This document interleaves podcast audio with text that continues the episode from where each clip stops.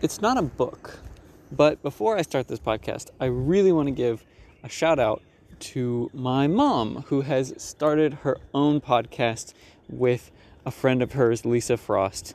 And so it's called Across the Kitchen Table with Lisa and Michelle. And I really hope you'll go check it out because if you've listened to any of my podcasts, you've heard me mention times that my mom has said uh, very wise and insightful things to me.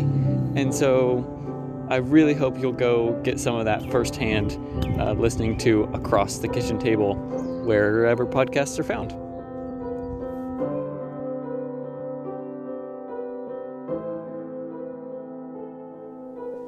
Welcome to my podcast, where we go on a contemplative journey through my neighborhood and my thoughts.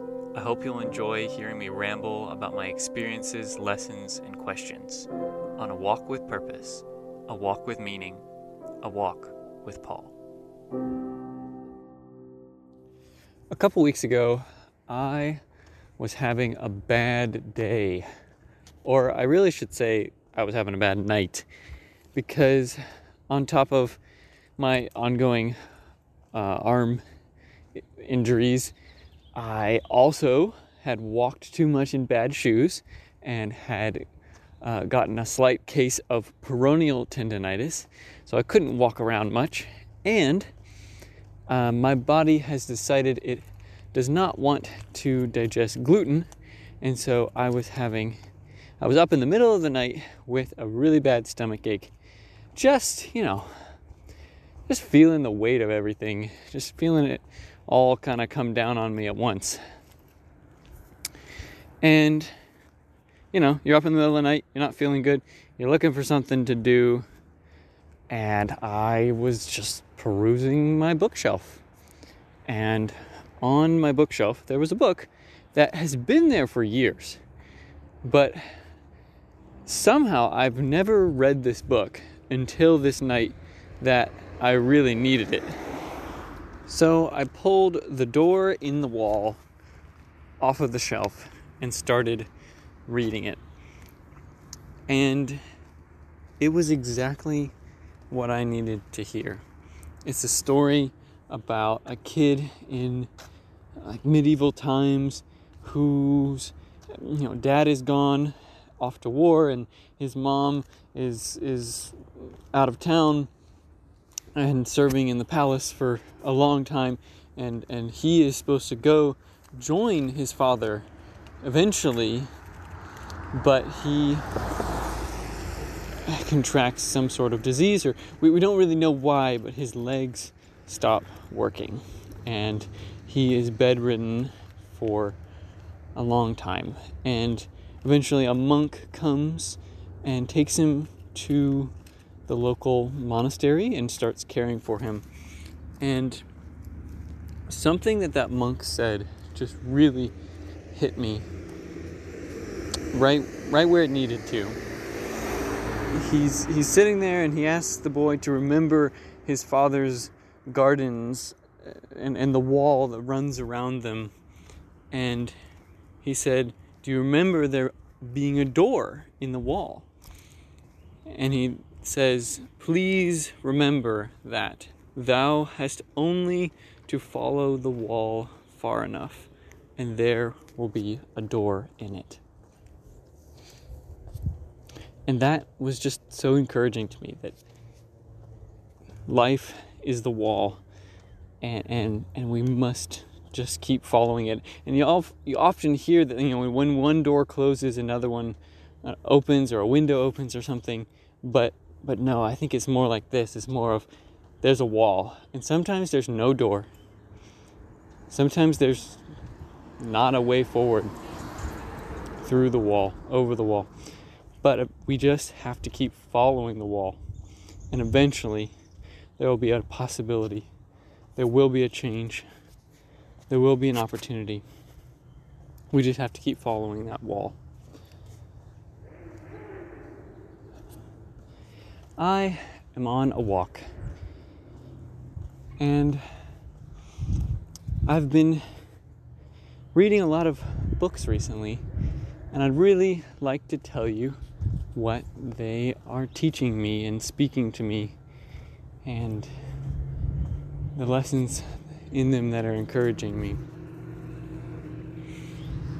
A little bit later in the book, the friar says, Whether thou walk soon, I know not. This I know. We must teach thy hands to be skillful in many ways, and we must teach thy mind to go about whether thy legs will carry thee or no. For reading is another door in the wall. And so, reading, learning, it's always a place we can grow in. That's why I love reading so much that while I can't do exactly what I dream of doing in life right now, I can read. I can grow my knowledge of the world and how it works. I can gather stories to share with people. Towards the end of this book, he says, Each of us has a place in the world. If we cannot serve in one way, there is always another. If we do what we are able, a door always opens to something else. Life isn't always what we think it's going to be. Things change and and unexpected things happen and we will have to change with them we will have to move and and let go of some things sometimes but there always is a place for us to serve and and add good in the world I'm in a group that meets every other Wednesday um, that likes reading C.S. Lewis. And if you know me, you know that C.S. Lewis is one of my favorite authors. And so we are reading a, a, a short uh, essay he wrote, or I guess he, he, I think he gave it as a talk. It's called The Weight of Glory. And in here, he says, We are always falling in love or quarreling, looking for jobs or fearing to lose them getting ill and recovering. If we let ourselves, we shall always be waiting for some distraction or other to end before we can really get down to our work. The only people who achieve much are those who want knowledge so badly that they seek it while the conditions are still unfavorable. Favorable conditions never come. This has inspired me to read even more. You, you have to go out you have to seek knowledge. You have to keep doing things. It's never going to be a perfect time to read the book. There's never going to be a spare moment if we don't make that moment to read. And so I've been reading a lot. I've been reading a lot of books. Um, and I had one recommended to me Turtles All the Way Down by John Green. It's a story about a girl who has OCD and struggles with her mind telling her that things are not quite right or telling her that she has uh, you know has to do certain things in certain ways or she will be hurt or she'll be injured or it's just so I, I do not have OCD but it was such a good picture into the mind of someone who does Something it really made me think about is overthinking. It's so easy to overthink and to let our thoughts control like who we are, what we do and and and our pain, right? And our struggles. They can really just get down in our soul and and, and make us worry about so many things. And, and so she's talking to her therapist, this character, um, and her therapist puts it so well, explains it so much better than I ever could. And she says, one of the challenges with pain, physical or psychic, is that we can only approach it through metaphor. It can't be represented in the way a table can or a body can. In some ways, pain is the opposite of language. And then she reads a, the therapist reads a quote from uh, something Virginia Woolf wrote English, which can express the thoughts of Hamlet and the tragedy of Lear, has no words for the shiver and the headache. The merest schoolgirl, when she falls in love, has Shakespeare or Keats to speak her mind for her. But let a sufferer try to describe a pain in his head to a doctor, and language at once runs dry. And then she says, And we're such language based creatures that to some extent we cannot know what we cannot name. And so we assume it isn't real. We refer to it with catch all terms like crazy or chronic pain, terms that both ostracize and minimize. The term chronic pain captures nothing of the grinding, constant, ceaseless, inescapable hurt, and the term crazy arrives at us with none of the terror and worry you live with. Nor do either of those terms connotate the courage people in such pains exemplify, which is why I'd ask you to frame your mental health around a word other than crazy. And so in this book, her therapist tries to get her to think differently about herself, to try and reframe how she she sees herself and her struggles and and not put so much blame on herself because some of these things do just happen to us. But it is up to us to to to respond to them in a way that is best. And that is so hard. But something else she says in this book is that you give your thoughts too much power, Aza. Thoughts are only thoughts. They are not you. You belong to yourself even when your thoughts don't. And I think that's so profound that you are not your thoughts. You can control how to respond to your thoughts. And that leads perfectly into another book, or another two books, I should say, that have that as one of their central themes. Firstly, I read Howl's Moving Castle, and that is a, a wonderfully fun and enjoyable story about the eldest of three daughters who is cursed and turned into a grandmother. She finds a place living in a house with a young boy and a wizard named Howl. And Howl is someone who uh, Sophie, the main character, describes as he's always getting out of things, he's always slipping out of things and, and not being willing to commit to things. And by the end of the book, you realize that they've all been looking at themselves in ways that were not true and were not real. When they're honest with themselves, that is that is when she can become herself again and and Howl he can let himself truly love someone enough to help them even when it hurts him.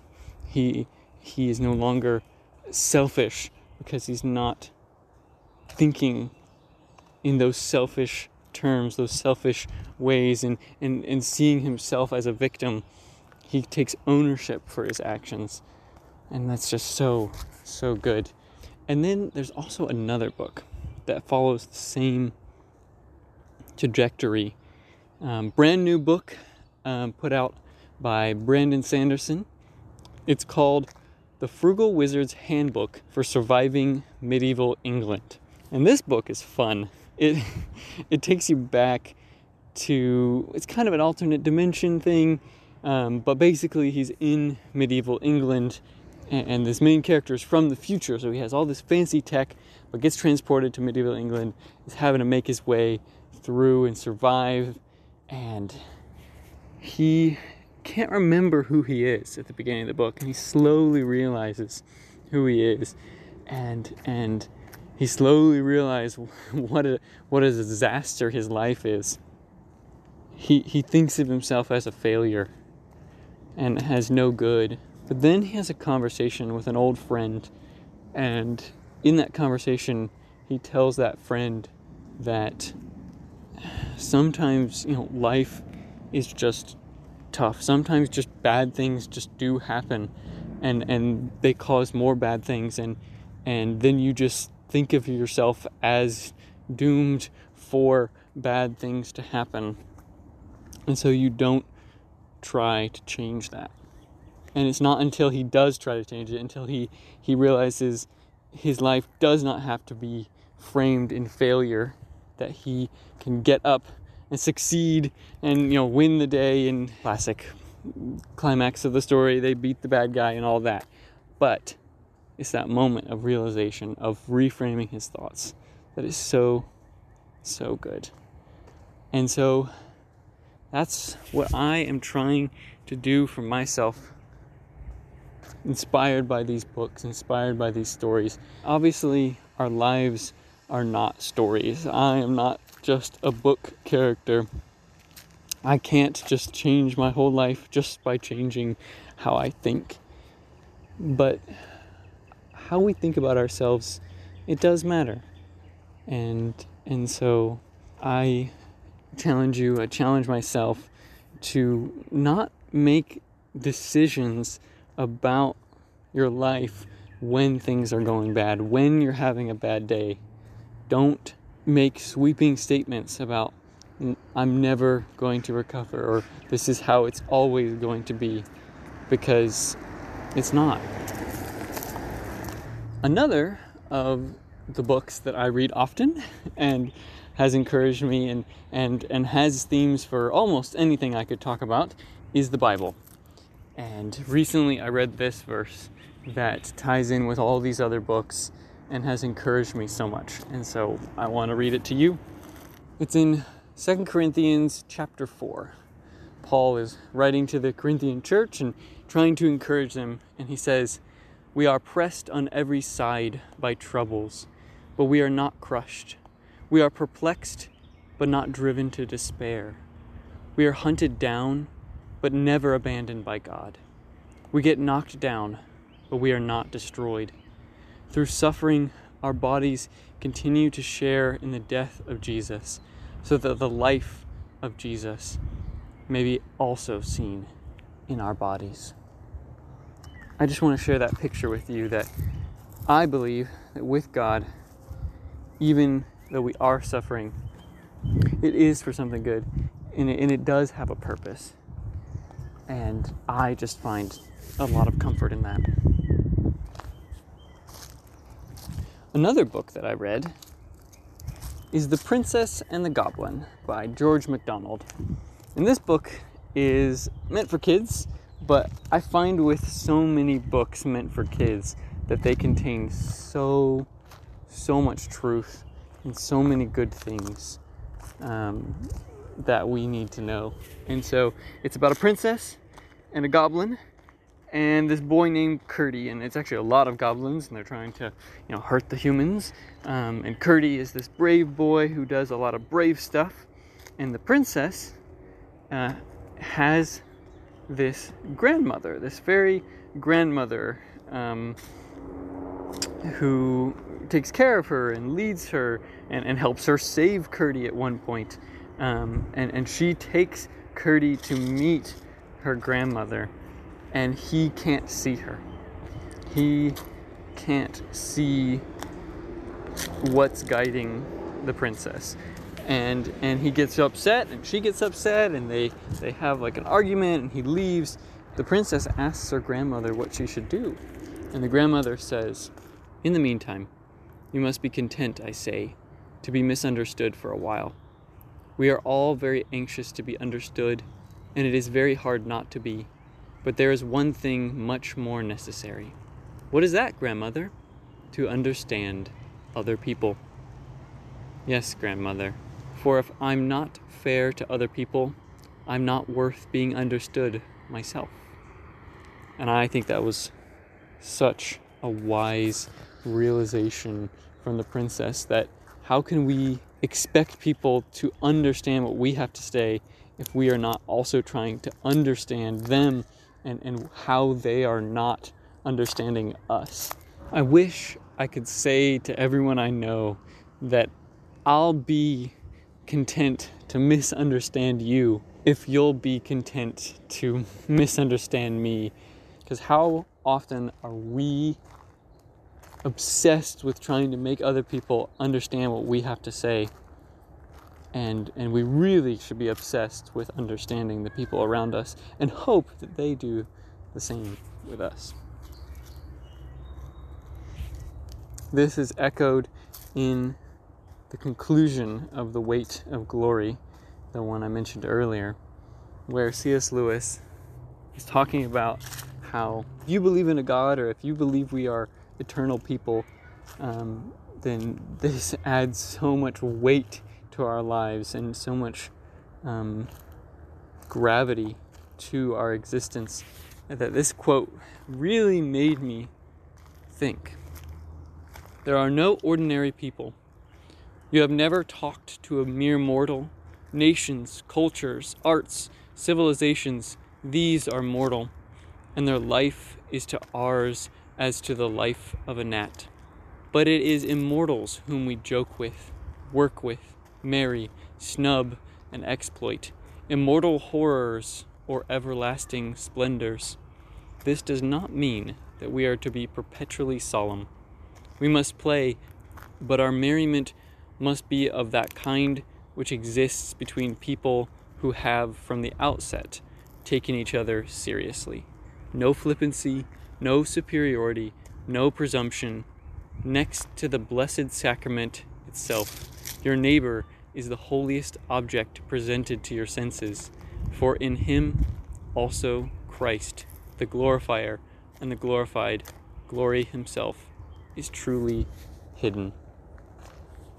And that's something else I love about the promise that God gives us that we are made in His image.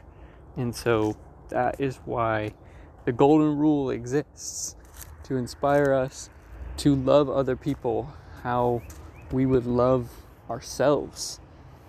Because I believe that we will live forever and that the things we do matter. Books are such a wonderful tool, whether fiction or nonfiction. There's so, so much to be learned, so much to be gathered by reading them. And I hope today that I've inspired you to read a book that you've been wanting to read or been meaning to read or someone's been telling you to read for a long time. Just to inspire you a bit more, here is a poem I wrote a while back about how books help me. It's called Chronic Endurance, a poem by yours truly. I feel trapped by claws of pain in my wrists, destroying plans I had mapped through turns, troubles, twists. Humans are built to adapt, but how can I claim my purpose persists with my freedoms kidnapped, dragged down, and growing cysts? My soul is handicapped by thorns that insist they are gifts, slowly enwrapped by cheap thrills and mounting to do lists. In the middle of this misery, how can I fight to exist when I've been slapped and can't even use my fists? These days, I'm surviving on stories with foresight flowing from archetypal eyes. I'm digging through voluble quarries, laden with hints from those who survive. Invested heroes in realms of magic brawls with blades and scrapes for sanity, memories murmur of turmoil too tragic, yet life before death claims hope for humanity. I cling to the story of God made man, the only one who can know my pain. He too felt nails in wrists, the perfect plan to conquer death and rise again. Mercifully running out of words, chapters cannot capture forever. My joy will be tested by unpleasant verbs, but my faith and my fables will endeavor. In the end, our lives are a story, and we are writing that story every day. And every good book makes references to other books, ties itself into the world of stories that have come before it. And so I'm glad you are a part of my story. I'm I'm so thankful that hopefully I've been able to speak into your story. And I just want to let you know that God loves you and I love you. And I really hope you have a wonderful day.